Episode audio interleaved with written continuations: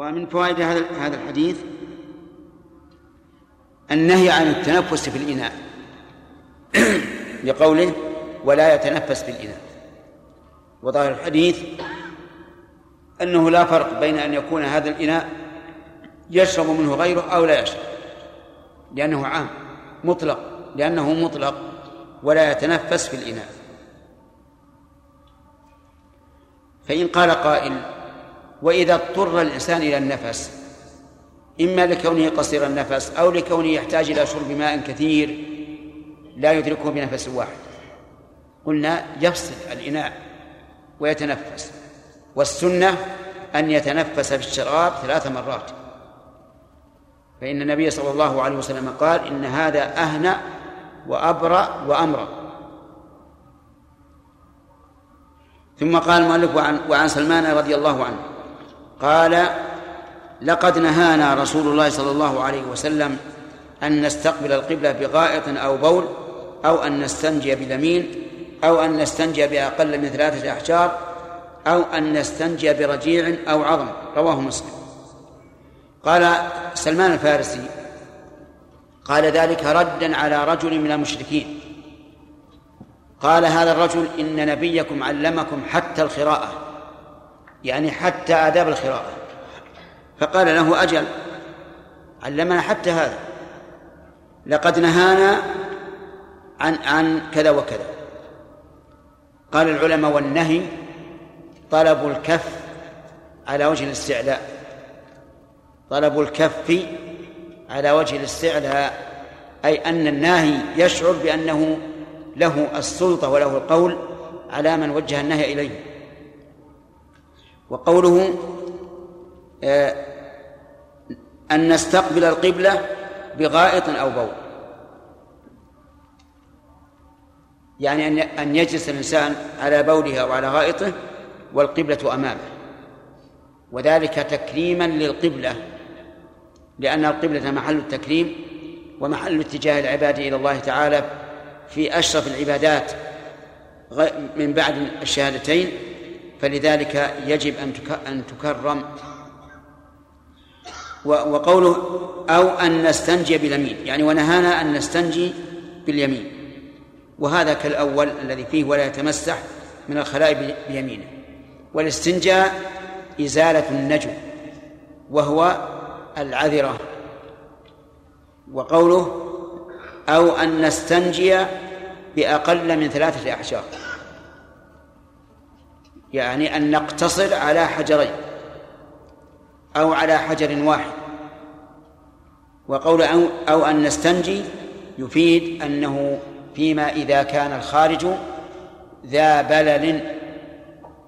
وأما إذا كان الخارج يابسا أحيانا يكون الخارج يابسا ولا ولا يتلوث المحل إطلاقا. فإنه لا يدخل في الحديث لأنه لا يجب الاستنجاء منه في هذه الحال. لكن إذا كان إذا كان الخارج رطبا فلا يستنجي بأقل من ثلاثة أحجار حتى لو أنها أنقت. و أو أن نستنجي برجيع أو عظم. الرجيع الروث والعظم معروف. وذلك لأن الرجيع زاد بهائم الجن تأكله كما تأكل بهائم العلف. وأما العظم فلأنه زاد إخواننا من الجن. يجدون كل عظم ذكر اسم الله عليه أوفر ما يكون لحما. سبحان الله. يعني هذا العظم الذي يلوح يجده الجن عليه اللحم أوفر ما يكون. مع أننا لا نشاهد هذا. لأن الجن وأحوالهم من أمور من أمور الغيب. ففي هذا الحديث بيان شمول الشريعة الإسلامية لكل ما يحتاجه الناس إلى لكل ما يحتاج الناس يحتاج الناس إليه. لأن النبي صلى الله عليه وسلم علمنا حتى القراءة علمنا آداب الأكل آداب الشرب آداب النوم آداب دخول البيت. والخروج منه آداب اللباس ما من شيء نحتاجه إلا علمنا إياه عليه الصلاة والسلام. تحقيقا لقول الله تعالى ونزلنا إليك الذكر لتبين للناس ما نزل إليه ولقوله تعالى ونزلنا عليك الكتاب تبيانا لكل شيء وإذا كان الدين الإسلامي وإذا كانت الشريعة الإسلامية قد بينت حتى هذه الأمور الطفيفة فغيرها من باب أولى. ولذلك غلط من قال إن آيات الصفات وأحاديثها لا يعلم معناها.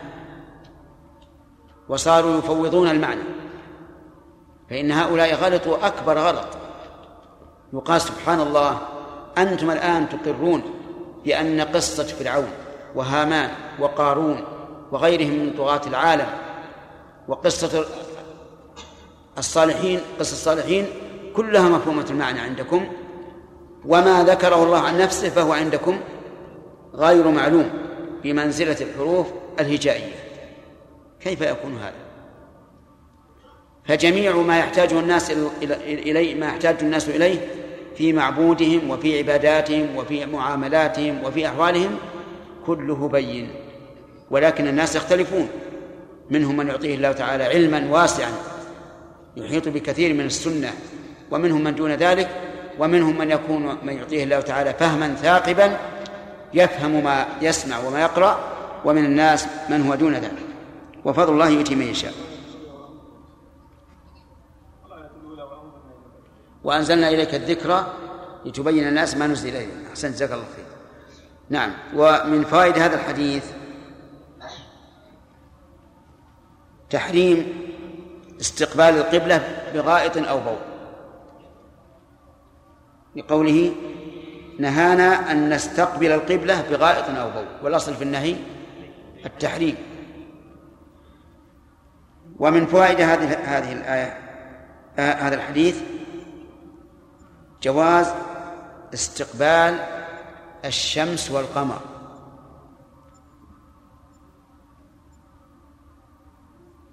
كيف ذلك؟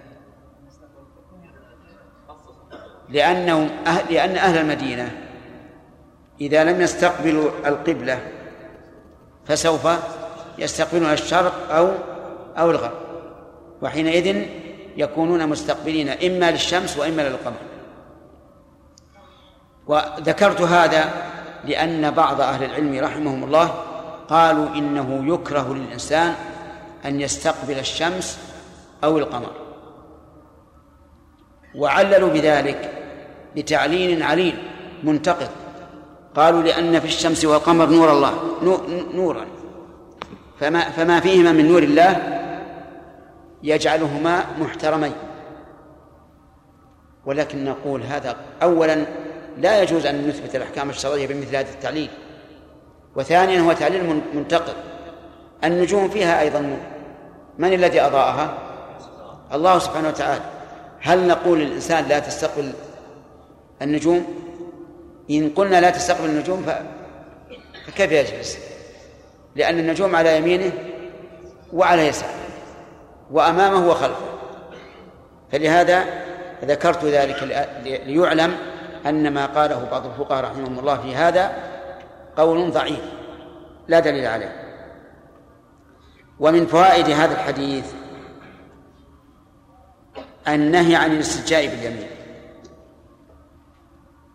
وإذا كنا نقول في استقبال القبلة أنه حرام فيجب أن نقول بهذا إنه حرام لأن الحديث واحد. والغالب أن ما جعل أن أن المسائل المجعولة في حديث واحد أن حكمها واحد. أقول الغالب لكن ليس هذا بلازم. فإن الله تعالى قال والخيل والبغال والحمير لتركبوها وزينة. فذكر الخيل والبغال والحمير. مع أن الخيل حلال. والبغال والحمير حرام. ولا عبرة بدلالة الاقتران لأنه لأنه ثبت عن النبي عليه الصلاة والسلام أن الصحابة نحروا فرسا في عهده في المدينة وأقرهم على هذا. المهم إذا لم نجد صارفا يصرف النهي إلى الكراهة في الاستنجاء باليمين فالواجب أن يكون إيش؟ للتحريم. فإن قال قائل إذا كان الإنسان أشل في يده اليسرى نقول حينئذ يكون مضطرا إلى الاستنجاء باليمين. وقد قال الله تعالى وقد فصل لكم ما حرم عليكم إلا ما اضطررتم إليه. ومن فوائد هذا الحديث تكريم اليمين. وهو كذلك تكريم اليمين ولهذا قال الفقهاء رحمهم الله في ذلك ضابطا مهما. قالوا إن اليسرى تقدم للأذى واليمنى لما سواه. اليسرى تقدم للأذى كالاستنجاء والاستنثار وغسل الأوساخ وما أشبه ذلك واليمنى لما سواه. ومن فوائد هذا الحديث جواز الاستنجاء بالأحجار. بقوله أو أن نستنجي بأقل من ثلاثة أحجار. فإنه يفيد أن الثلاثة وما فوق يجوز الاستنجاء بها. ومن فوائد هذا الحديث أنه لا يجوز الاقتصار في الاستنجاء على أقل من ثلاثة. حتى لو طهر المحل. لا بد من ثلاثة. قال النبي صلى الله عليه وسلم من استجمر فليوتر. ومن فوائد هذا الحديث أنه لو استنجى بحجر ذي شعب. فإن ذلك جائز. لأن كل شعبة بمنزلة حجر. ومن العلماء من قال لا يجوز بحجر ذي شعب لأن الحديث أقل من ثلاثة أحجار. لكن هذا القول جمود على اللفظ. لأن مراد النبي صلى الله عليه وسلم بثلاثة الأحجار أن لا يمسح بوجه مرتين أو أكثر وإنما مراده أن يكون كل وجه له مسح إما بثلاثة أحجار أو بحجر ذي شعاب ولم يذكر الرسول عليه الصلاة والسلام نعم الحجر الحجر ذا الشعاب لأن هذا قد يكون نادرا. أن يجد الإنسان حجرا فيه ثلاث شعب متوازية بحيث إذا مسح بشعبة لم تتلوث الأخرى هذا نادر. ومن فوائد هذا الحديث النهي عن الاستنجاء بالرجيع. والرجيع ما هو؟ الروث.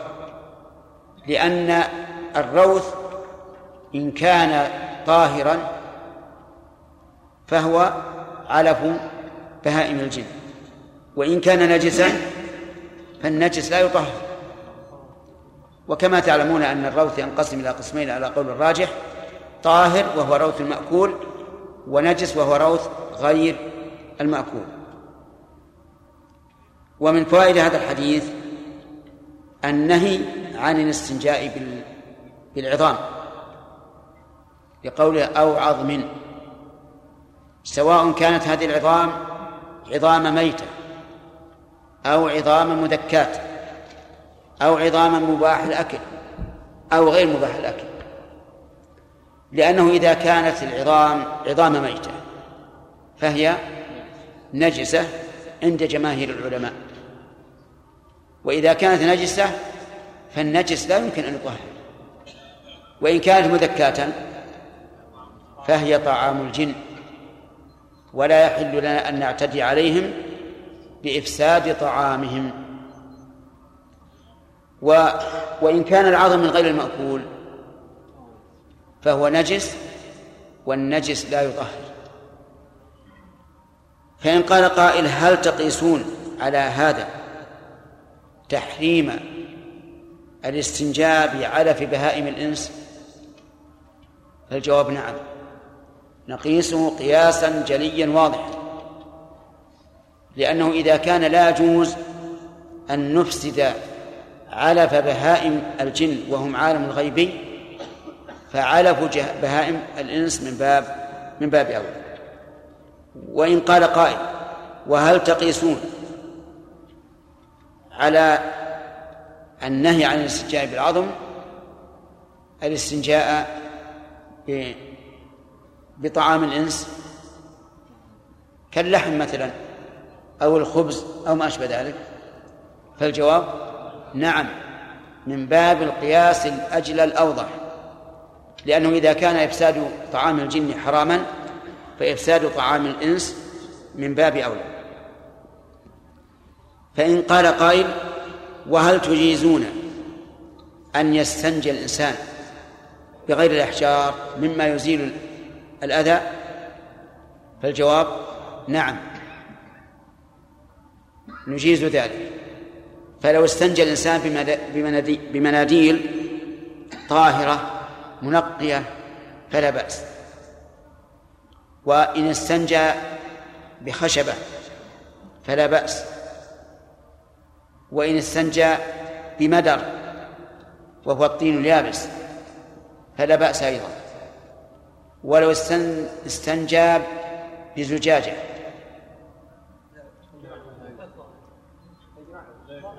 كيف؟ لا يجوز؟ لماذا؟ لأنها لا تنقل. لملاستها فلا يجوز أن أن يستنجي بما لا ينقل. ولو استنجى بحجر رطب لا يجزي. لماذا؟ لأنه لا لا يطهر ولا ينشي فإن قال قائل إذا إذا لم ينقي بثلاث. عن الاستجمار. هل يجب أن يزيد رابعة؟ نعم يجب أن يزيد رابعة. وإذا أنقى برابعة فالأفضل أن يزيد خامسة لقول النبي صلى الله عليه وعلى آله وسلم من استجمر فليوتر. من فوائد الحديث ونسيت أن أقولها تحريم العدوان على حق الغير. لنهي النبي صلى الله عليه وعلى آله وسلم عن الاستنجاء بالرجيء أو العظم. أليس كذلك؟ طيب هو كذلك. فإذا كان يحرم العدوان من الإنس على الجن فإنه حرام من الجن على الإنس. ولهذا كان العلماء الذين وهبهم الله تبارك وتعالى من القوة بالإيمان كانوا ينكرون على الجن الذين يصنعون الإنس ويقولون لهم هذا حرام عليكم وعدوان. والله تعالى لا يحب المعتدين فربما يهدي الله هذا الجن ويخرج وقد لا يخرج. لكن الكلام على أن العدوان محرم من الإنس على الجن ومن الجن على الإنس. شيخ بارك الله فيكم. لم يتضح على وجوب الاستنجاء من نعم. الأدلة هذه شيخ إما حكاية فعل أو بيان أن هذا يطهر أو لا يطهر. نعم. لكن لم يرد الأمر بوجوب الاستنجاء. نعم. ما ورد نعم. أقول ما ورد هذا؟ كيف؟ أليس الذي لا يستنجه من لا يستنجه من البول يعذب في قبره؟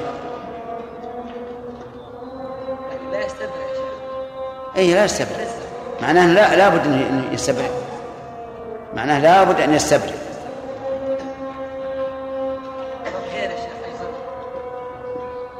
لا واضح. الدليل من هذا واضح.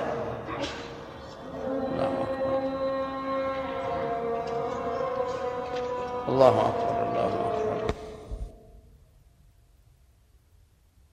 مد الوصية والفضيلة وبعث مقاما محمودا الذي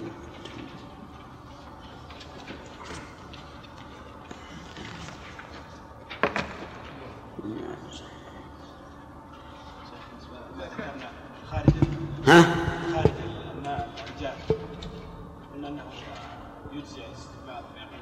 لا ما ما يجب الاستنجاء ولا الاستجمار ما يقال انه الا مستنبطه لا ما ما يحتاج. لا أصل الاستنجاء إزالة النجم. اللفظ يعني يؤخذ من اللفظ. ما هي تكون طاهرة حسا لا شرعا. ما هي؟ يعني الموضع يحتاج المسح ثلاثة. وش يمسح على إيش؟ ما في شيء. لكن هذا على كل حال هذا نادر. يعني نادر إن الإنسان يكون في جفاف إلى هذا الحد. لكن قد يكون. نعم. إذا كان الخلاء بين أربع جدران بين إيش؟ أربع جدران أربع إيش؟ حوائط أربع جدران اي فهل يجوز استقبال القبلة أو استدبارها؟ إذا كان إيش؟ يعني إذا كان في الحمام وفيه جدران. نعم. أي نعم. سيأتينا إن شاء الله. يأتينا. نعم. هل يجوز؟ الاستنجاء بالقرن هل يجوز بالقرن والشعر وبقية أجزاء الحيوان؟ الأصل الجواز. الأصل الجواز حتى يقوم دين على التحريم. وقد يقول قائل إنه لا يجوز لأنه إذا كان علف البهيمة لا لا يجوز الاستجمار به. فالبهيمه من باب أولى. لكن هذا ما هو يعني ما هو بلا إلى ذاك في القياس.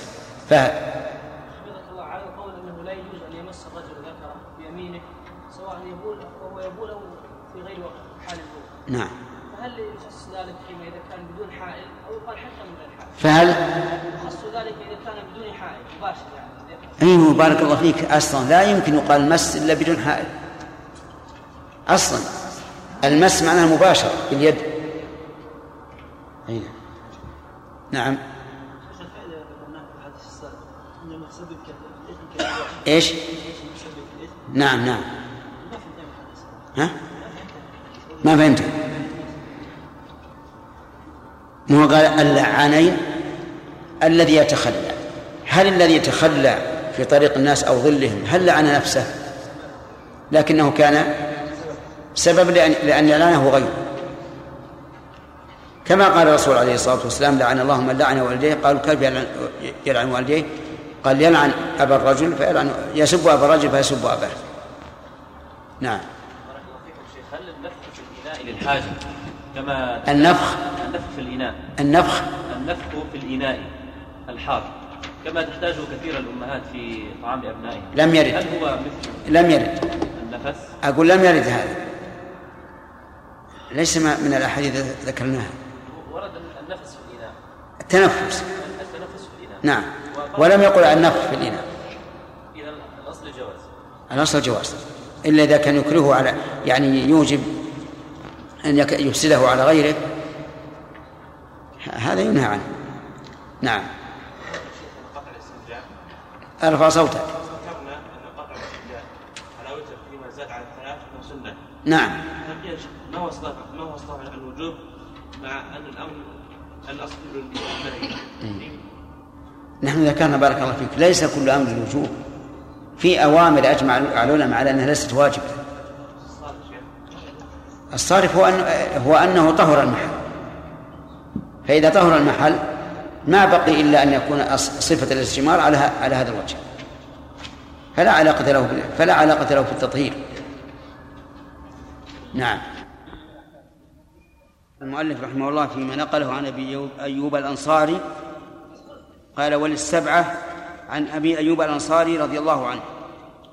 يعني عن النبي صلى الله عليه وسلم. والسبعة هم البخاري مسلم أصحاب السنة كم؟ أربعة. وأحمد. بارك الله فيك. طيب. يقول عن أبي أيوب الأنصاري رضي الله عنه يعني عن النبي صلى الله عليه وسلم قال لا تستقبلوا القبلة بغائط نعم لا تستقبلوا القبلة ولا تستدبروها بغائط ولا بول ولكن شرقوا أو غربوا. في المراوح قبلة ولا تستدبروها بغائط ولا بول. سبق في حديث سلمان أن نستقبل القبلة بغائط أو بول ويكون هذا الحديث زائدا على ما سبق. إيش؟ الاستدبار. والقبلة هي الكعبة أو جهتها. وقوله ولكن شرقوا أو غربوا هذا التوجيه لأهل المدينة ومن كانت قبلته قبلتهم لأن أهل المدينة قبلتهم الجنوب. فإذا شرقوا أو غربوا صارت القبلة عن أيمانهم أو عن شمائلهم. فيكون في هذا الحديث خطاب موجه لطائفة من الناس خاصا بها و... و... نعم لطائفة من الناس خاصا بها وبمن كان مثلها. يستفاد من هذا الحديث تحريم استقبال القبلة واستدبارها حال الغائط أو البول. لقوله بغائط أو بول.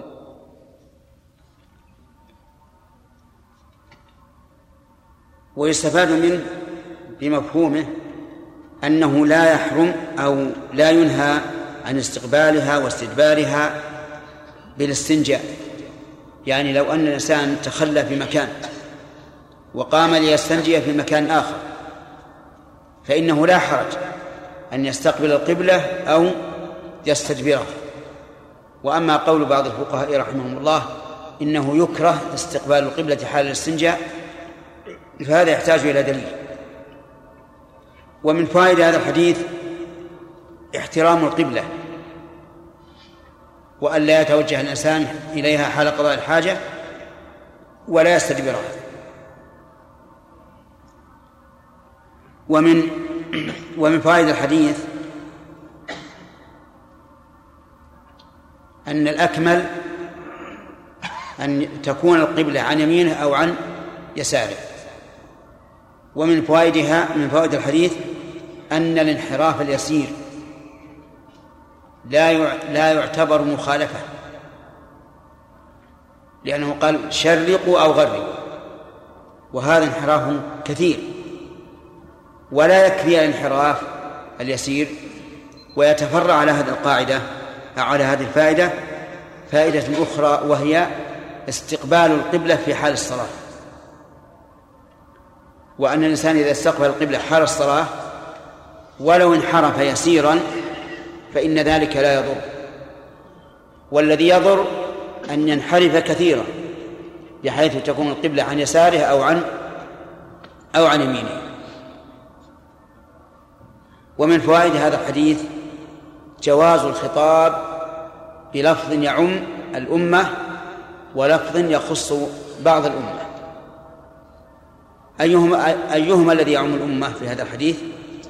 لا تستقبل القبلة ولا تستدبرها بغائط ولا بول. هذا عام لكل الأمة ولكن شرقوا وغربوا خاص بمن؟ بأهل المدينة ومن كان مثلهم. طيب. بالنسبة لنا هنا. نقول لا تستقبلوا القبلة بغائط ولا بول ولا تستدبروها ولكن أشملوا أو أجنبوا. لأن القبلة آه، في القصيم تكون غربا. فيقال لأهل القصيم غربوا أو آه نعم آه نعم شملوا أو أو أجنبوا.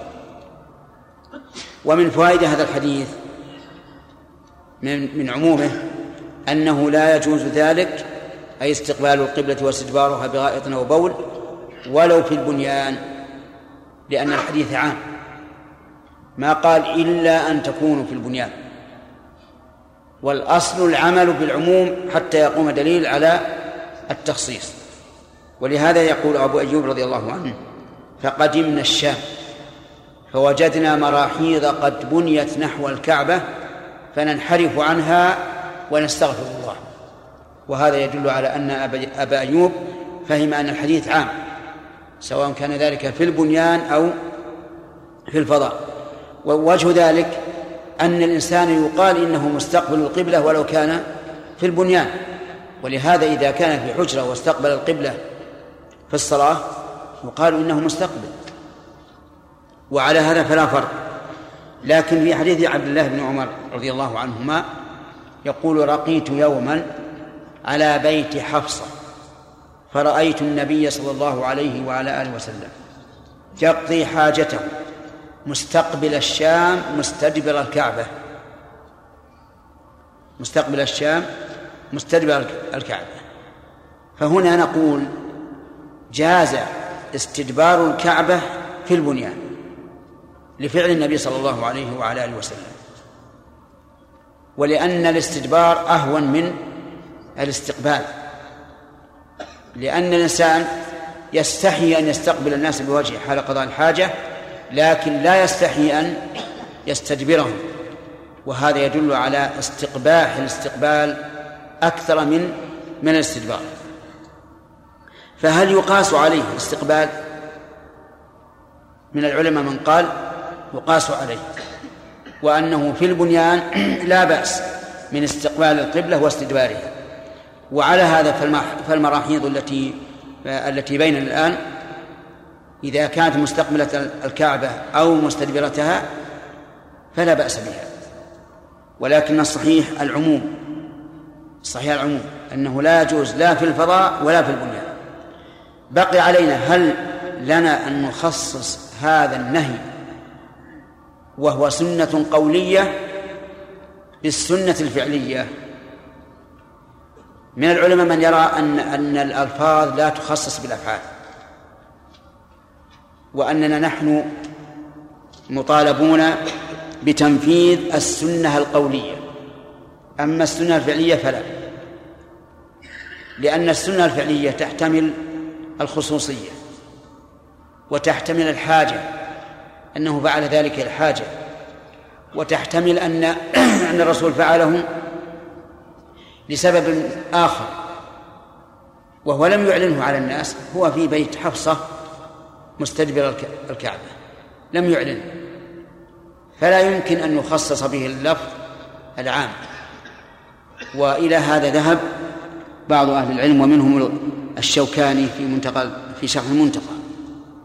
ولكن الصحيح أن السنة القولية تخصصها السنة الفعلية لأن الكل حق واحتمال الخصوصية غير وارد واحتمال النسيان غير وارد واحتمال سبب آخر غير وارد لأن الأصل التشريع الأصل التشريع في أقوال النبي صلى الله عليه وعلى آله وسلم والتأسي به. ثم إنه لا حاجة إلى أن نقول بتقديم القول هنا. لأننا إنما نقول بتقديم القول إخواننا نقول بتقديم القول إذا تعذر الجمع. والجمع هنا ممكن. فإذا كان ممكنا وجب العمل بالحديثين جميعا. لأنك لو قلت هذا الفعل لا يخصص ألغيت سنة. ولو قلت هذا الفعل يخصص إذا كان في البنيان لم تلغي سنة. بقي على إذن القول الراجح أن حديث عبد الله بن عمر رضي الله عنهما مخصص لعموم حديث أبي أيوب. آه، بقي أن يقال هل يقاس عليه الاستقبال؟ الجواب لا. لا يقاس لأن من شرط القياس تساوي الأصل تساوي الأصل والفرع. والتساوي هنا لا يمكن. ويدل لهذا أن حديث سلمان فيه النهي عن الاستقبال دون الاستدبار مما يدل على أن الاستقبال, الاستقبال أشنع. وإذا كان أشنع فإنه لا يمكن أن يقاس على ما هو أهون منه. فإن قال قائل إذا كان الرجل قد بنى مراحيضه متجهة إلى القبلة. فماذا يصنع؟ يجب عليه أن ينقضها ويصرفها. يجب عليه. فإن قال أنا يقول صاحب البيت أنا أنحرف. نقول أنت إذا استطعت أن تنحرف فربما يخلفك من لا من لا ينحرف. فتكون أنت السبب في انتهاك حرمة الكعبة.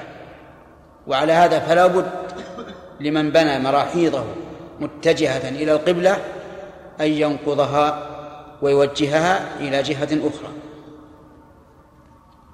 ومن فوائد هذا الحديث ما سبق من تعظيم القبلة واحترامها. وعن عائشة رضي الله عنها أن النبي صلى الله عليه وسلم قال من أتى الغائط فليستتر. رواه أبو داود. أضف هذا إلى حديث المغيرة السابق أن النبي صلى الله عليه وسلم قال خذ الإداوة وانطلق حتى توارى عنه. أضف هذا هذه السنة القولية إلى السنة الفعلية السابقة. فقول عليه الصلاة والسلام من أتى الغائط؟ ماذا يريد بالغائط؟ يريد به المكان المطمئن من الأرض لأنه هو الذي يؤتى إليه لكن هذا الغائط يعني المكان المنخفض من الأرض لا ينتابه الناس إلا لأجل قضاء الحاجة. وقوله فليستتر اللام هنا للأمر. والأمر يحتمل الوجوب ويحتمل الاستحباب. والفاء في قوله فليستتر رابطة للجواب لأنها لأن الجواب إذا اقترن بلام الأمر وجب أن يقرن بالواو. بالفاء نعم. ففي هذا الحديث من الفوائد الإشارة إلى أن الناس فيما سبق يقضون حوائجهم في الأماكن البرية أو الداخلية في البلد لكن بشرط أن تكون منخفضة مطمئنة. ومن فوائد هذا الحديث وجوب الاستتار على من أتى الغائط لأن هذا ظاهر الأمر. لكن القواعد تقتضي أنه يختلف. فالاستتار بحيث لا ترى العورة واجب والاستتار فيما زاد على ذلك سنة. وعن وعن وعنها أن النبي صلى الله عليه وسلم كان إذا خرج من الغائط قال غفرانك أخرجه الخمسة وصححه أبو حاتم والحاكم. قولها كان إذا خرج يعني إذا خرج بالفعل. يقول عند خروجه غفرانك وغفران مصدر. كالرجحان مصدر رجح والشكران مصدر شكر. و وهو منصوب بعامل محذوف. تقديره أسألك غفرانك. وإنما كان يدعو بهذا الدعاء قيل لأنه في حال قضاء الحاجة لا يذكر الله فاستغفر من أجل أنه امتنع عن ذكر الله في هذه الحال. فكأنه أضاع وقتا من, عمره الثمين فاستغفر الله لذلك. وفي هذا التعليل نظر لأنه إذا لم يذكر اسم الله إذا لم يذكر الله في هذا المكان فهو ممتثل ممتثل متبع. ولهذا لا نقول للحائض إذا طهرت واغتسلت وصلت استغفر الله لأن امتناعها عن الصلاة إيش؟ بأمر الله عز وجل. نعم. وقال بعض العلماء إن سؤال المغفرة هنا له مناسبة وهو أن الإنسان لما تخلى من المؤذي المؤذي الحسي تذكر المؤذي المعنوي وهي الذنوب. فإن حمل الذنوب أشد من حمل الغائط والبول. فناسب أو فتذكر عندئذ الذنوب فسأل الله أن يغفر له. وهذا هو الصحيح. فيستفاد من هذا الحديث أن الإنسان إذا خرج من من الخلاء أو من الغائط فليقل غفرانك اتباعا لسنة النبي صلى الله عليه وسلم. فإن قال قائل ما هي المغفرة التي يسألها الإنسان دائما؟ قلنا المغفرة هي ستر الذنب والتجاوز عنه. وإنما وصفناها بهذين الوصفين الستر والتجاوز. لأن الاشتقاق يدل على هذا. فهي مشتقة من المغفر الذي يغطى به الرأس عند القتال وهذا المغفر يفيد الرأس فائدتين. الفائدة الأولى الستر والفائدة الثانية الوقاية. ولهذا لا لا لا, لا يصح أن نقول المغفرة هي ستر الذنب بل لا بد أن نقول هي ستر الذنب والتجاوز عنه. ويدل لهذا المعنى أن الله سبحانه وتعالى يوم القيامة يخلو بعبده المؤمن ويقرره بذنوبه ويقول قد سترتها عليك في الدنيا وأنا أغفرها لك اليوم. ففرق الله عز وجل بين الستر وبين المغفرة. فدل ذلك على أن المغفرة ليست مجرد الستر بل هي شيء زائد عليه. وعن ابن مسعود رضي الله عنه قال أتى النبي صلى الله عليه وسلم الغائط فأمرني أن آتيه بثلاثة أحجار فوجدت حجرين ولم أجد ولم أجد ثالثا فأتيته بروثة فأخذها نعم فأتيته فأخذهما يعني الحجرين وألقى الروثة وقال هذا رجس أو ركس أخرجه البخاري وزاد أحمد والدار قطني ائتني بغيرها. قوله رضي الله عنه أتى النبي صلى الله عليه وسلم النبي صلى الله عليه وسلم الغائط يعني مكان قضاء الحاجة. فأمرني أن آتيه بثلاثة أحجار وذلك من أجل أن يستجمر بها. فوجد حجرين ولم يجد الثالث ولكنه أتى بروثة والروثة هنا روثة الحمار. وليست روثة البعير بل هي روثة حمار بدليل ما يأتي في الحديث. يقول فأخذ فأخذهما أي أخذ الحجرين وألقى الروثة وقال هذا رجس هذا رجس. هنا قال هذا ولم يقل هذه باعتبار المشار إليه. يعني هذا المشار إليه رجس. ولا يريد هذا الاتيان لأن لأن ابن مسعود أتى بشيء ليس برجس وهو الحجران. هذا رجس ثم قال عليه الصلاة والسلام نعم هذا رجس أو ركس والخلف الاختلاف لفظ والمعنى واحد. والمراد بالرجس هنا النجس وزاد أحمد والدار قطني ائتني بغيرها. أي بغير الروثة. لأن الروثة نجسة والنجس لا يمكن أن يطهر. في هذا الحديث منقبة لعبد الله بن مسعود. كيف ذلك يا حجاج؟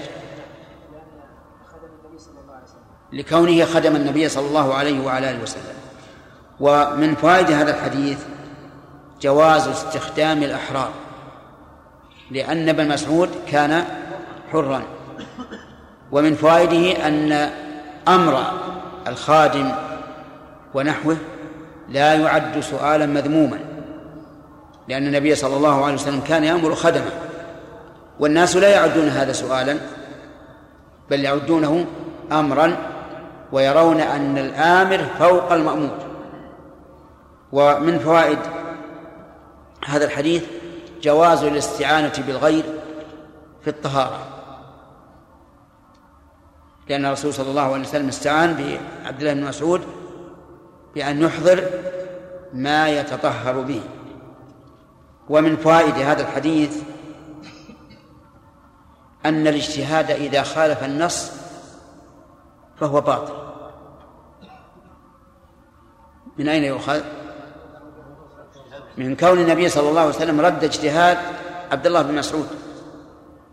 وقال إن هذا رجس لكنه لم يوبخ لأنه مجتهد وإلا فمن المعلوم أن كونه يأتي بروثة إلى النبي صلى الله عليه وسلم ليتطهر بها أن فيها شيء من الاستخفاف لكنه رضي الله عنه مجتهد. فيستفاد منه أن المجتهد إذا أخطأ لا يلام على خطأه لأنه مجتهد.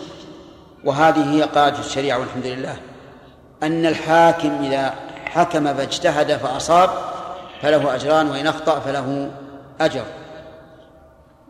بل إن النبي صلى الله عليه وسلم جعل للرجل الذي تيمم وصلى ثم وجد الماء فتوضأ وأعاد الصلاة جعل له الأجر مرتين مع أنه مخطئ في هذا العمل حيث إن صاحبه الذي لم يعد قال له النبي صلى الله عليه وسلم أصبت السنة.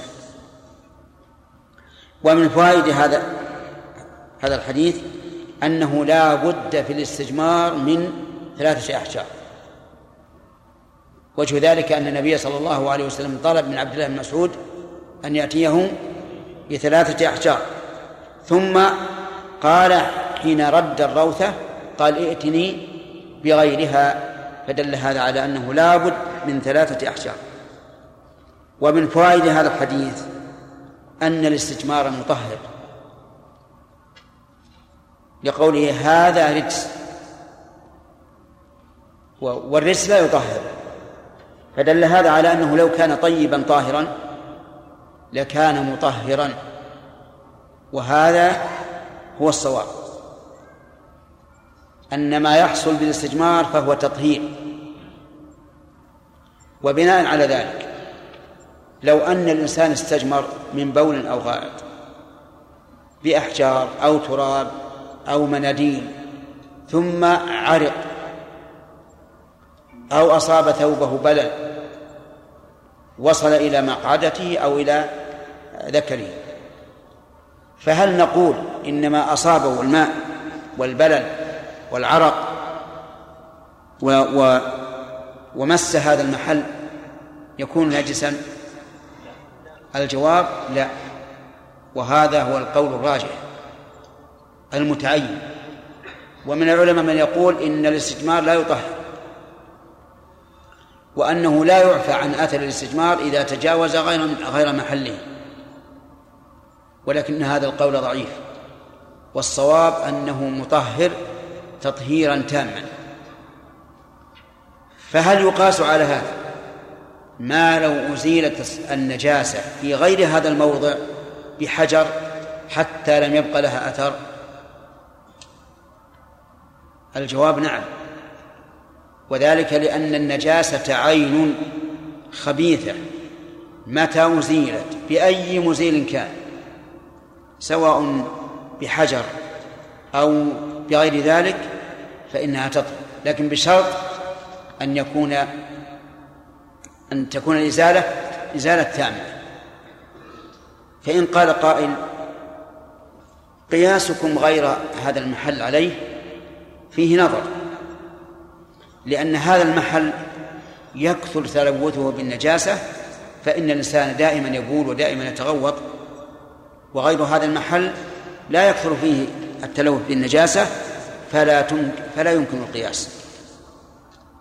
ويدل لعدم إمكان القياس أن النبي صلى الله عليه وعلى آله وسلم قال في بول الأعرابي الذي بال في طائفة المسجد في طائفة المسجد قال أريقوا عليه سجلا من ماء. فهذا يدل على أن النجاسة لا تزال إلا بالماء. فجوابنا على هذا أن يقال إن النبي صلى الله عليه وسلم أمر أن يصب عليه الماء من أجل الإسراع في تطهيره لأنه لو بقي ما يطهر الآن. يحتاج إلى وقت. ولكن الرسول عليه الصلاة والسلام أراد أن يبادر بتطهيره فأمر أن يصب عليه الماء من فوائد هذا الحديث أن الأرواث نجسة. أن الأرواث نجسة. لأن ابن مسعود أتى بروثة والرسول صلى الله عليه وسلم قال إنها نجسة.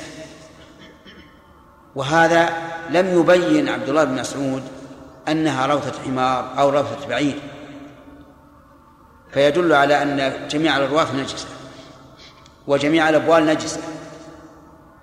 وإلى هذا ذهب الشافعي رحمه الله أن جميع الأبوال نجسة ولو مما يؤكل وجميع الأرواث نجسة ولو مما مما يؤكل ولكن هذا القول ضعيف.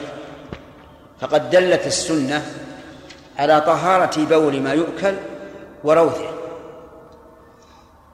فإن النبي صلى الله عليه وسلم أمر العرنيين أن يشربوا من أبوال الإبل وألبانها ولم يأمرهم بالتنزه منها. ولأن النبي صلى الله عليه وسلم سئل أن أتوضأ في مرابض الغنم؟ نعم أن أصلي سبحان الله. أن نصلي في مرابض غنم قال نعم. ومعلوم أن مرابطها لا تخلو من بول أو روث. فدل هذا على أن بول ما يؤكل لحمه وروثه طاهر. إذن يجب أن نحمل قوله روثة على روثة حمار. لأن روث الحمار نجس وبوله نجس.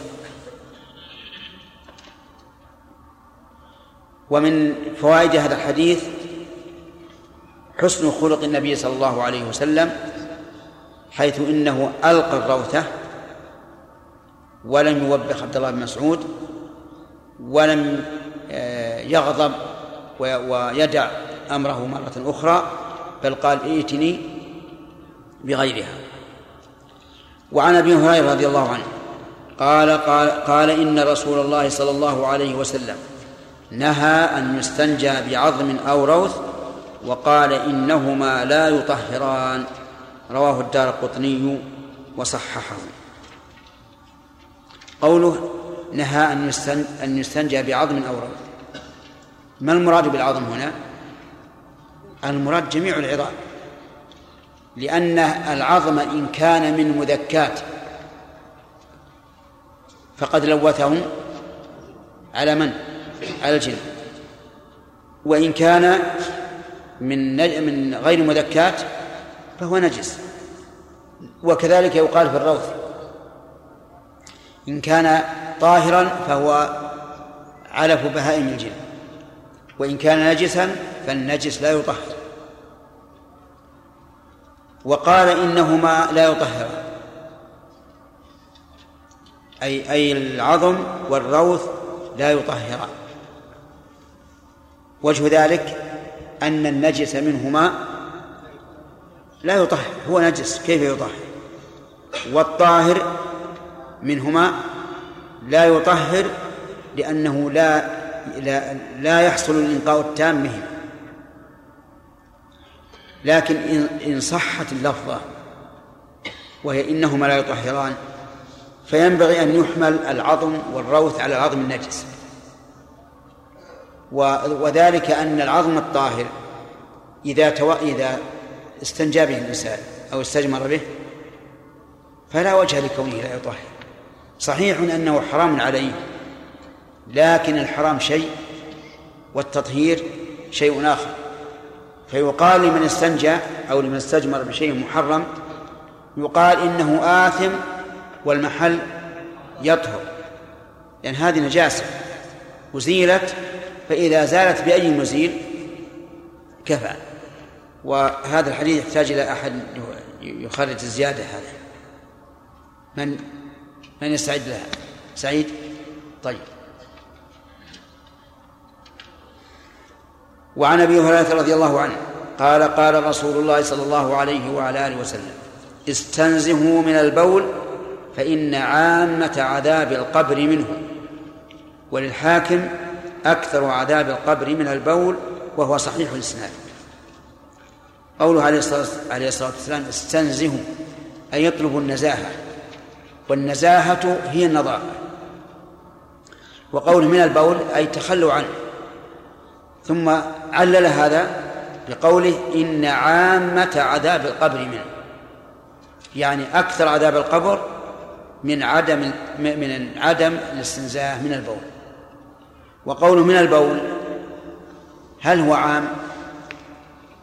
سبق لنا أن الشافعي رحمه الله يرى أن جميع الأبوال نجسة فعلى هذا يكون الحديث عاما لكن هذا القول ضعيف لما ذكرنا قبل قليل من الأدلة ولأنه في الحديث الصحيح الذي أخرجه الشيخان حديث ابن عباس أن النبي صلى الله عليه وسلم مر بقبرين يعذبان. فقال أما أحدهما فكان لا يستبرئ من بوله. هكذا في إحدى روايات البخاري. وعلى هذا فيكون المراد من البول أي البول الذي يلابسه كثيرا وهو بول نفسه. فإن عامة عذاب القبر منه. في وللحاكم أكثر عذاب القبر من البول وهو صحيح الإسناد فيستفاد من هذا الحديث وجوب التنزه من البول لقوله استنزهوا من البول. جاوبت السؤال؟ طيب إذن نؤجل الفوائد إن شاء الله الدرس القادم. نعم.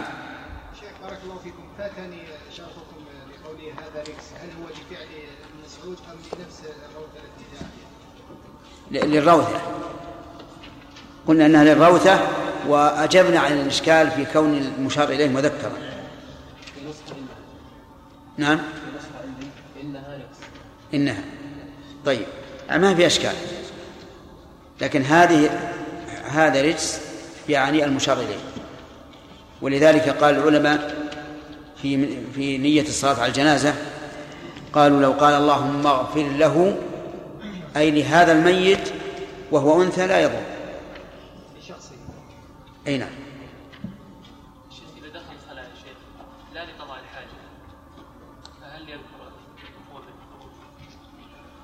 هذا السؤال ورد ونحن نقرر هذا.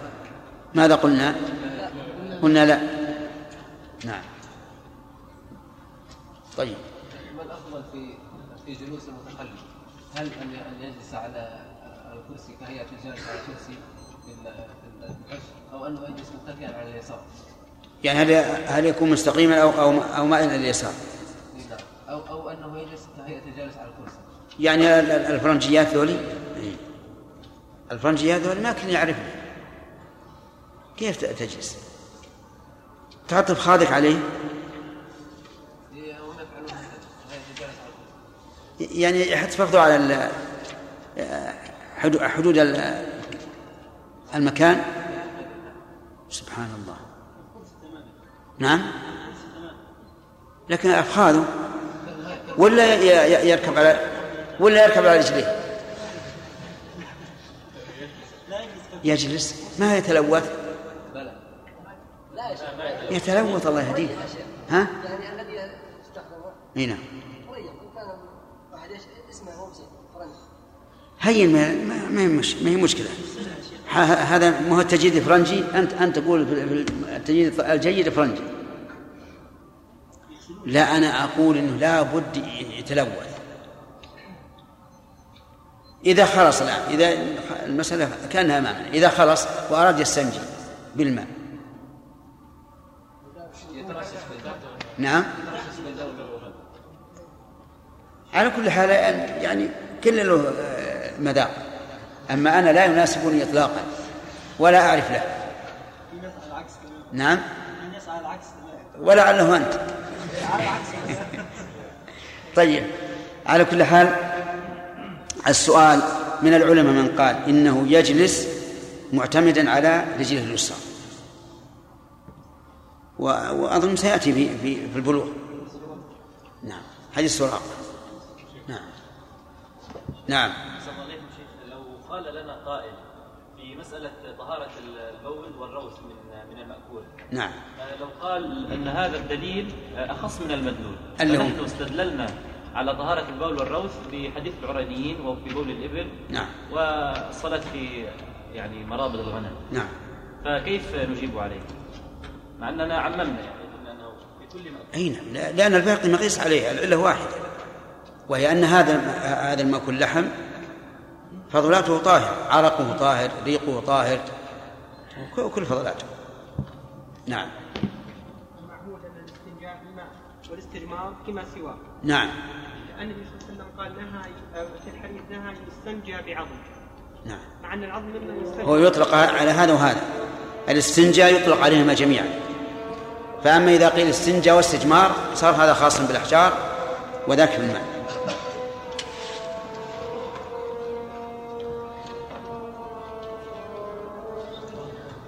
الله أكبر الله أكبر.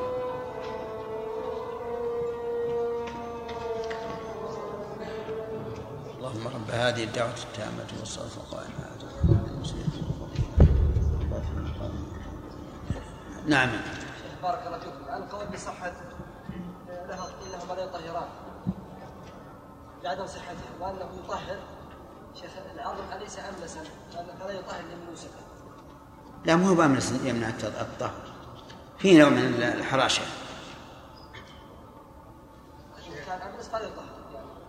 الأمثل اللي مثل الزجاج.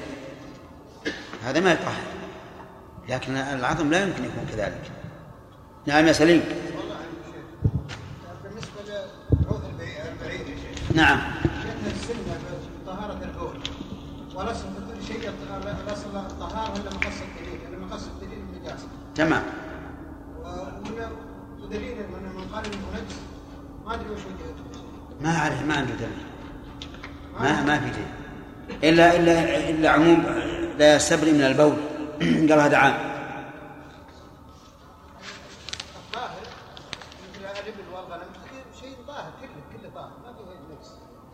ما في نفس إلا الدم. إلا الدم ويعفى عن يسير نعم. إذا قيل أن الحديث إنهما لا يطهران. إذا قيل أن الطهارة حكم شرعي وإذا صححناها بما حرم كانت مضادة للنهي. هل يصح هذا؟ لا. لا ما يصح. وجه حتى نشوف اللفظ قبل. نعم. جاء القبله قلنا انه يجوز نعم. قال قائل ان عدم ذكر الاستنجاء لأنه من لازم التبول والتغير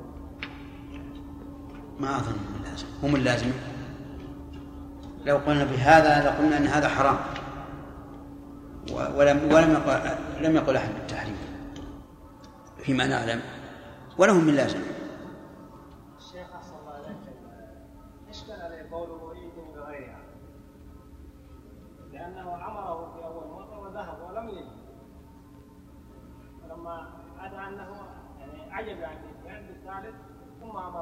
يعني مرة. لا لا. الروثة قريبة قريبة من الحجرين.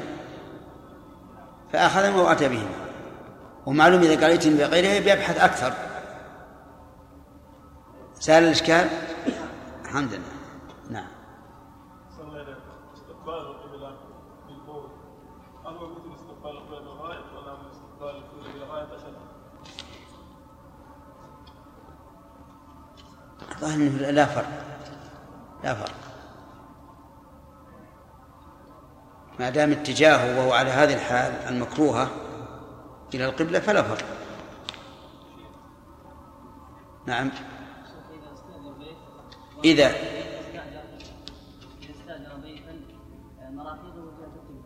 مدة طويلة هل يشترط على المؤجر أن يزيل المراحيض أي نعم أي نعم.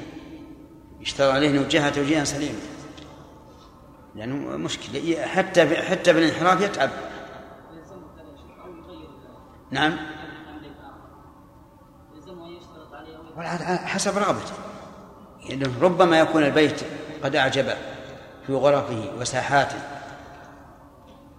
مثل هذا يمكن أن يبقى الأمر كما هو إذا أبى صاحب البيت ويأتي بكرسي من من خارج خشب.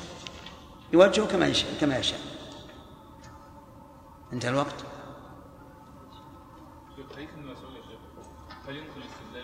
إيش؟ هل يصح الاستدلال به؟ لا يا شيخ مضى ثلاث دقائق. لا لا مو حسب الأذان. يعني الأذان يمكن يتأخر. أي حسب الوقت. على واحد ونص. نعم. هل يصح الاستدلال به على جواز مباشرة النجاسة على وجه لا يتعدى؟ لا. قوله فألقى روثا اي نعم. ألقى الروثة.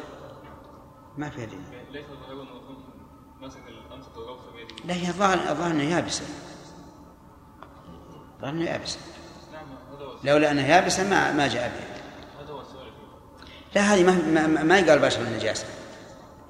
لأن لأنه ما دام ما دام يابس والمباشر يابس ما ما يقال باشر النجاسة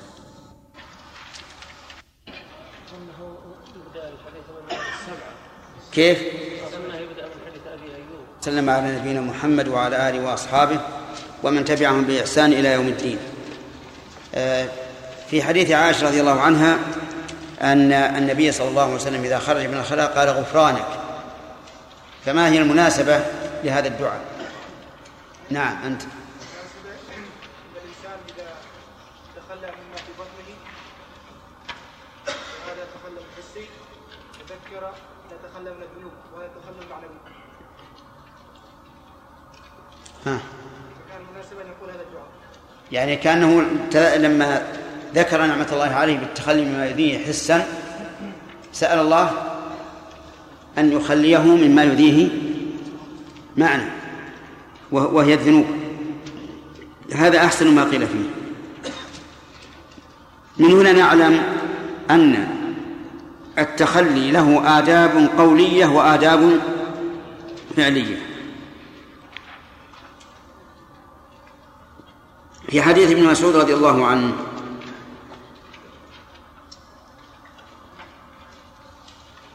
تحريم الاستنجاء بالروث.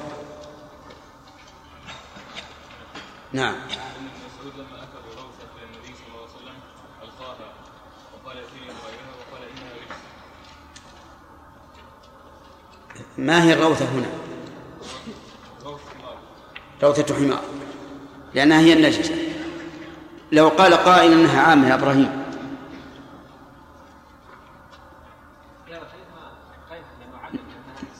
نعم.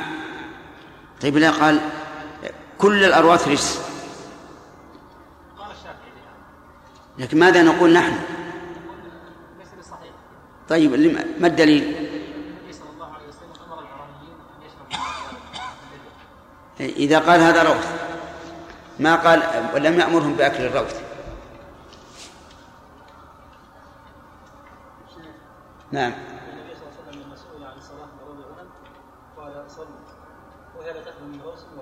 نعم. صحيح. أن الرسول رخص بالصلاة في مرابض الغنم. وهي لا تخلو آه، من بول وروث نعم. في حديث أبي هريرة استنزه من البول آه، ما يدل على إثبات عذاب القبر. نور. إيه. أخذناها لا؟ طيب. المثبت مقدم على النافي لكن النافي يحتاج من من يعلمه. والمقام مقام تعليم. فنقدم النافي هنا لأجل القرينة.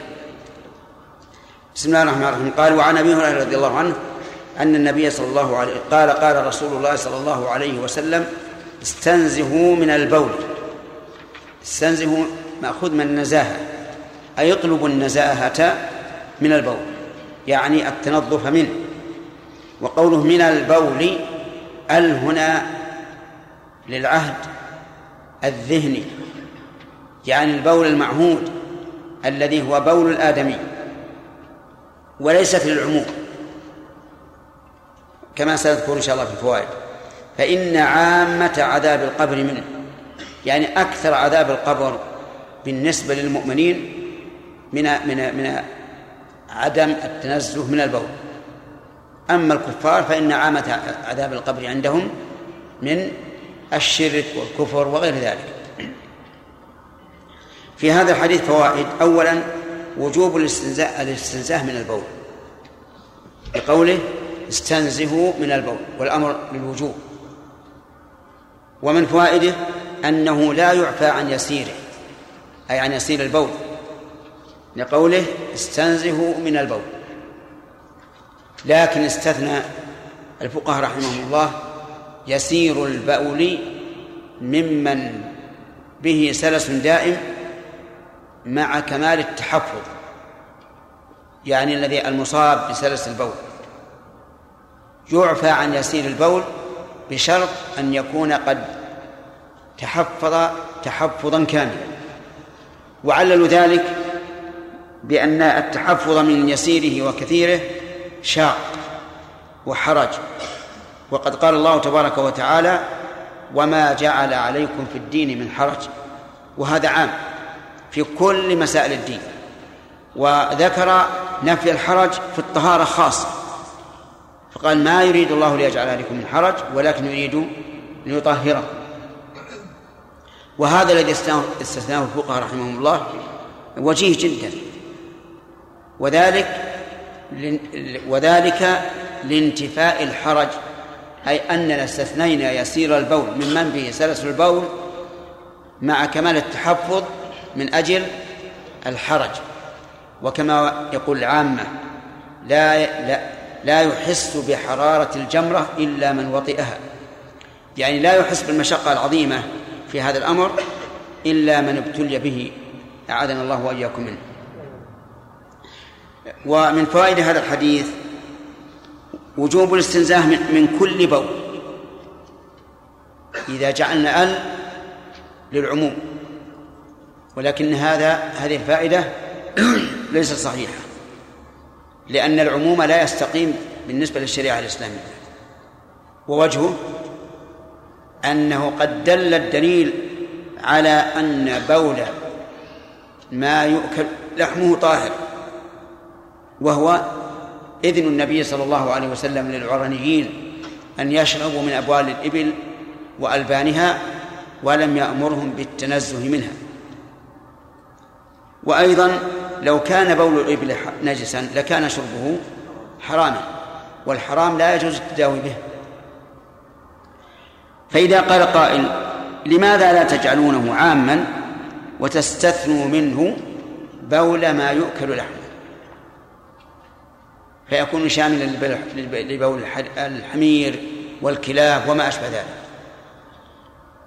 نقول هذا ممكن لكن حمله على المعهود الذهني الذي يكثر من الإنسان مماسته أولى. وما هو المعهود الذهني الذي يكثر الإنسان مماسته؟ بوله هو بوله هو. ومن فوائد هذا الحديث إثبات عذاب القبر. لقوله صلى الله عليه وسلم فإن عامة عذاب القبر منه.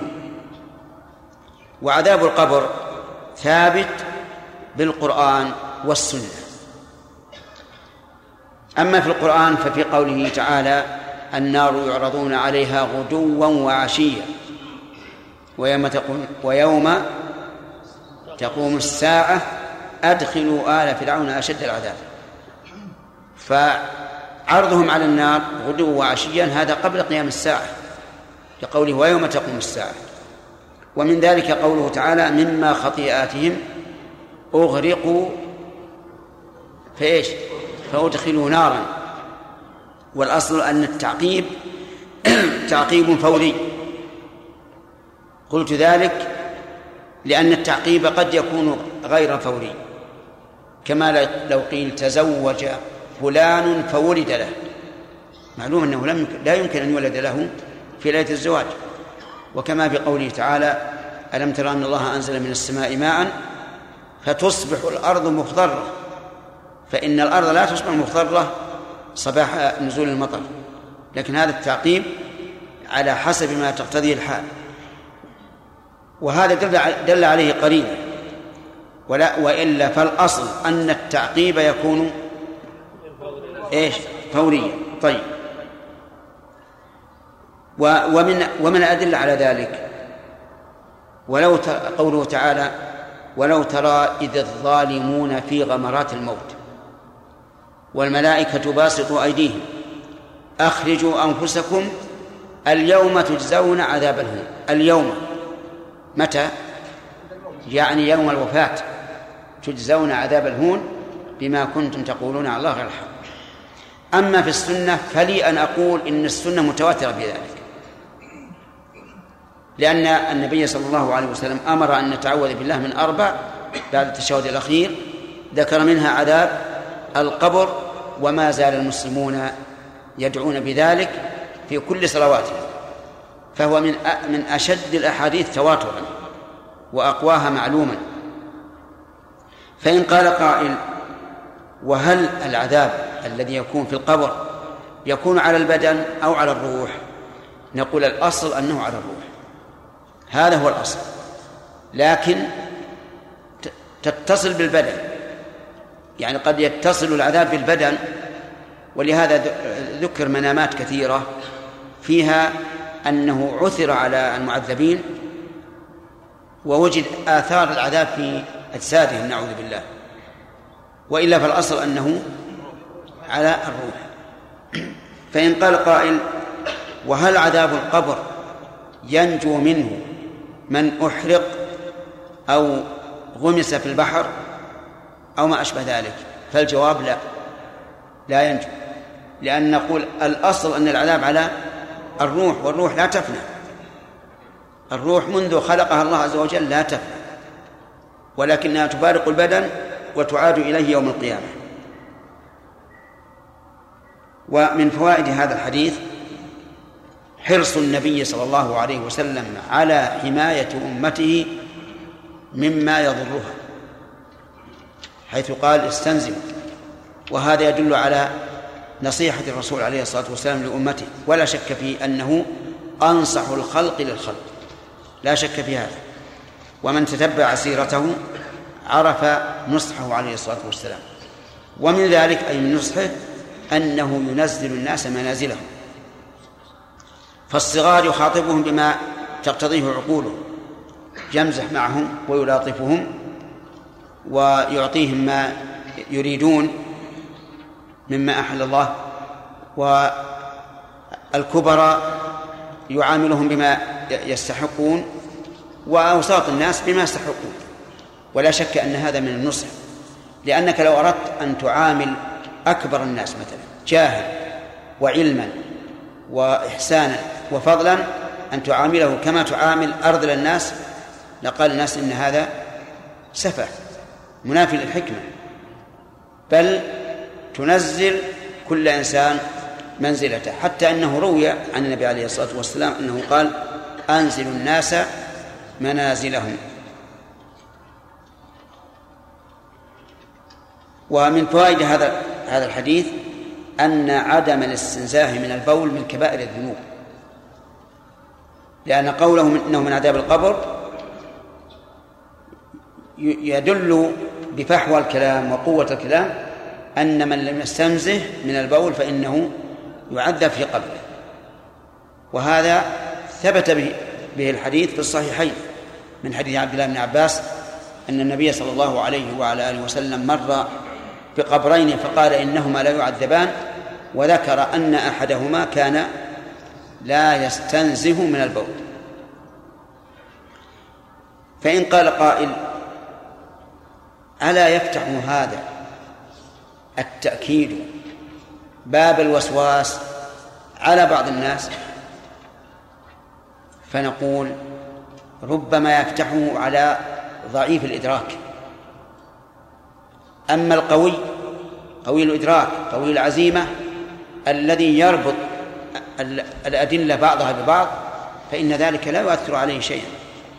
لأن بعض الناس يقول مثلا من جملة الاستنزاه النتر والمسح والركض وما أشبه ذلك. لئلا يبقى في قنوات البول شيء. حتى ذكر بعض أهل العلم أشياء عجيبة. ذكر أن بعضهم إذا انتهى من البول علق حبلا في السقف وتمسك به وجعل يهز يهز نفسه. نعم. من أجل إيش؟ لا, لا يبقى شيء. اللهم عافنا. وهذه وساوس بلوى. وبعضهم يركض وبعضهم يبدأ يحند. نعم. فكل هذا لأنه يقول نخشى أن لا نكون استنزهنا من البول. ولكن من عرف موارد الشريعة وجمع الأدلة بعضها إلى بعض تبين له أن هذا ليس بواجب بل ولا مستحب بل هو مكروه. إن لم نقل محرما إنه محرم. لأنه بدعة في الدين وإلحاق المضرة على النفس وإلحاق القلق. وإذا كان النبي عليه الصلاة والسلام يقول في من وجد في نفسه شيء شيئا لا ينصرف حتى يسمع صوتا أو يجد ريحا وهو قد وجد قرائن. كيف بمن ليس عنده إلا الوهم ولهذا ينبغي لنا نحن طلبة العلم إذا جاءنا من يشكو هذه الحال نقول تلهى عنه. كما قاله أئمة رحمهم الله. تلهى عنه. لا تلتفت له. لا تذهب تقول بس أنظر هل في شيء أو لا أو ليس في شيء. بعض الناس يقول إذا أحس ببرودة أو أحس بوهم قال بجر بنظر ثم يذهب يعصر ذكره يخرج شيء. لكن اترك هذا كله. دع الوساوس. وهي بإذن الله سوف تذهب عنك. الشيطان مثل الكلب. الكلب إن حارشته نبحك وأذاك بالنباح. وإن سكت عنه سكت عنك فهكذا الشيطان. الشيطان يجس الإنسان وينظر. إذا رأى أنه هش لين لوساوسه ابتلاه به وإن رأى أنه رجل عازم وأنه ذو قوة وأنه يتمشى مع الشرع يعجز عنه وينخلص وعن سراقة بن مالك رضي الله عنه قال علمنا رسول الله صلى الله عليه وسلم في الخلاء أن نقعد على اليسرى وننصب اليمنى. رواه البيهقي بسند ضعيف.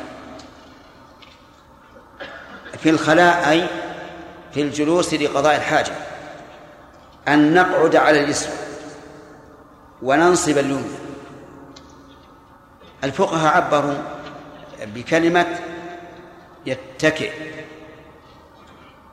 والحديث نقعد وبينهما فرق لأننا لو أردنا أن نأخذ بظاهر الحديث لقلنا أن الإنسان يقعد على رجله اليسرى يفترشها وينصب اليمنى ينصب ساقه أما كلام الفقهاء فلا يدل على هذا.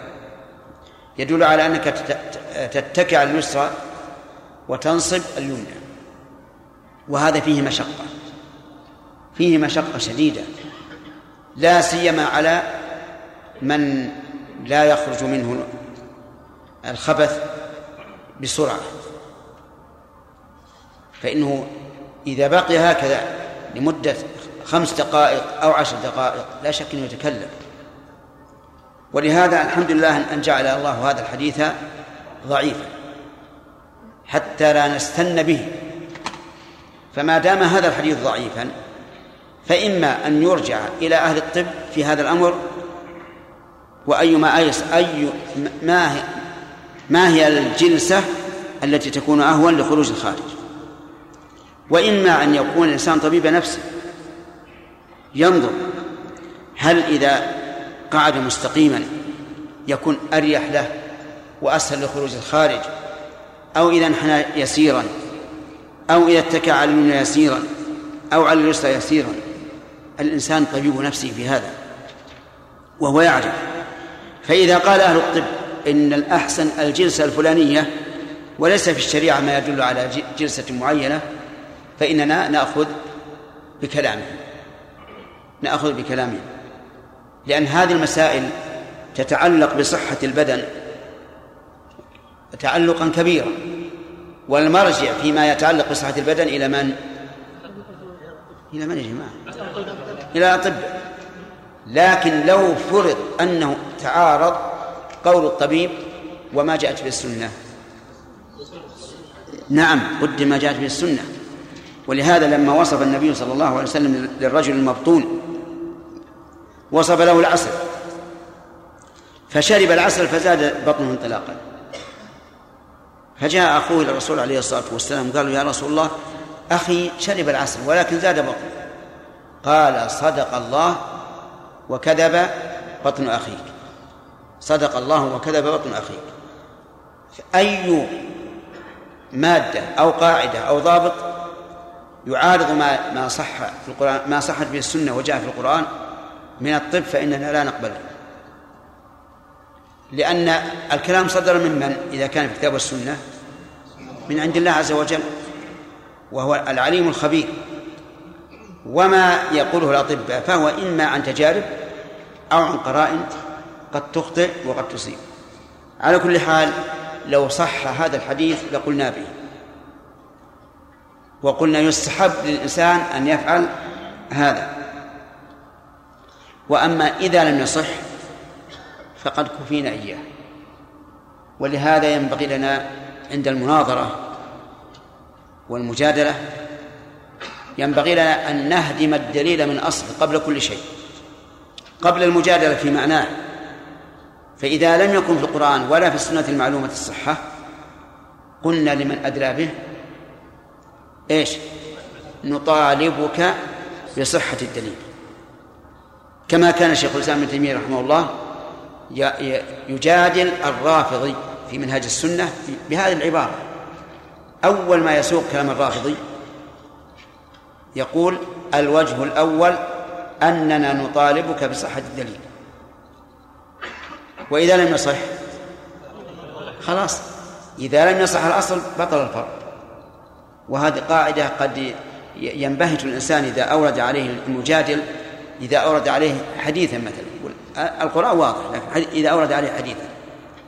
ربما أن هذا المجادل لا يعلم عن صحة الحديث فيظنه صحيحا ثم ينبهت وما أكثر المجادلين أهل البدع وأعني بذلك أهل البدع الذين يأتون بالأحاديث الضعيفة. ولذلك ادمغ رؤوسهم قبل كل شيء بإيش؟ بالمطالبة بصحة النقل ثم إذا ثبت صحة النقل حينئذ نتكلم في في المدلول. نعم. شيخ الحمامات الفرنجية إذا جلس عليها الإنسان أحيانا قد يصيبه بعض النقط من نفس الماء الموجود في نفس هذا الجسم فهل يجوز له ذلك؟ إن كان يرتاح عليه؟ مسألة الحمامات الفرنجية هي على اسمها فرنجية. وأنت؟ عربي. خذ حماما عربيا. أحيانا لا يوجد إلا هي في بعض البيوت. لا يوجد إلا هي. طيب ما يمكن تجلس عليها عادي؟ لكنه يعني يرتفع الماء إذا سقط فيه شيء. قد يسقط يصعد منه لا لا لا لا. تطرفوا شوي عشان يطيح على الجدار وينزل. إن الله لا يستحي من الحق. يطيح لا لا ما يطيح. لا أو يبي عليه بعير. عادي من خفيف. الله المستعان. لكن قيل لي إن إن هذه المراحيض إنها تصلح لمن كان في ركبه وجع. يستريح تماما.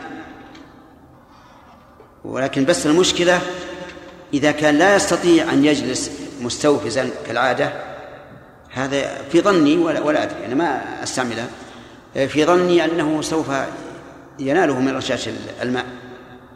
الماء المتغير بالنجاسة. إي نعم. الحكم يتحرج يعني يصب صب خفيف بحيث إنه ما ما يجيه الرشاش.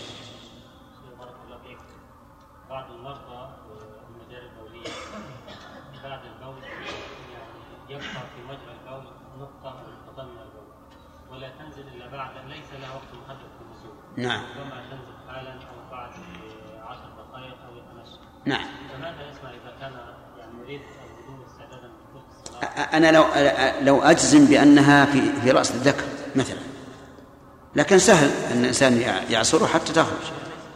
لكن قد تكون في في المثانة في قرب المثانة أو المثانة نفسها. فهذا ليس عليه إلا أن يسأل الله عز وجل الشفاء من هذا ويستعمل الأدوية. وإذا كان يعرف من من العادة أنه إذا مشى خطوات نزل فليفعل وتكون هذه وسيلة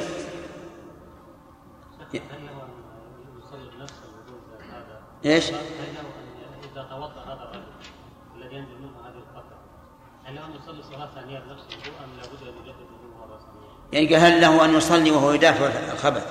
لا هو ما بيدافع هي ربما تنزل بعد الصلاة بعشر دقائق لا يصلي يصلي ثم إذا تيقن خروجها خرج من الصلاة وتطهر. نعم. نعم.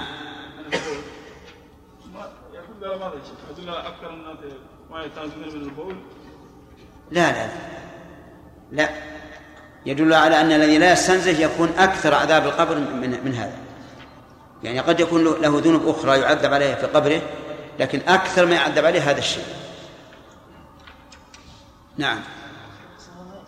وجد من قال من العلم بأن الموسوس إيش؟ وجد من قال من العلم بأن الموسوس مسيء للظن بالله والله ما أدري. ما ما أدري. ما سمعتها إلا منك. نعم. هل هناك سلس حدث؟ يعني يحدث الإنسان؟ إي نعم ياخذ حكم سلس الثوب سلس حدث يعني سلس يحدث بعد أن كان الإنسان بريئا منه بريئا منه. قال الريح. يمكن. يمكن. وهذا حكم حكم البول.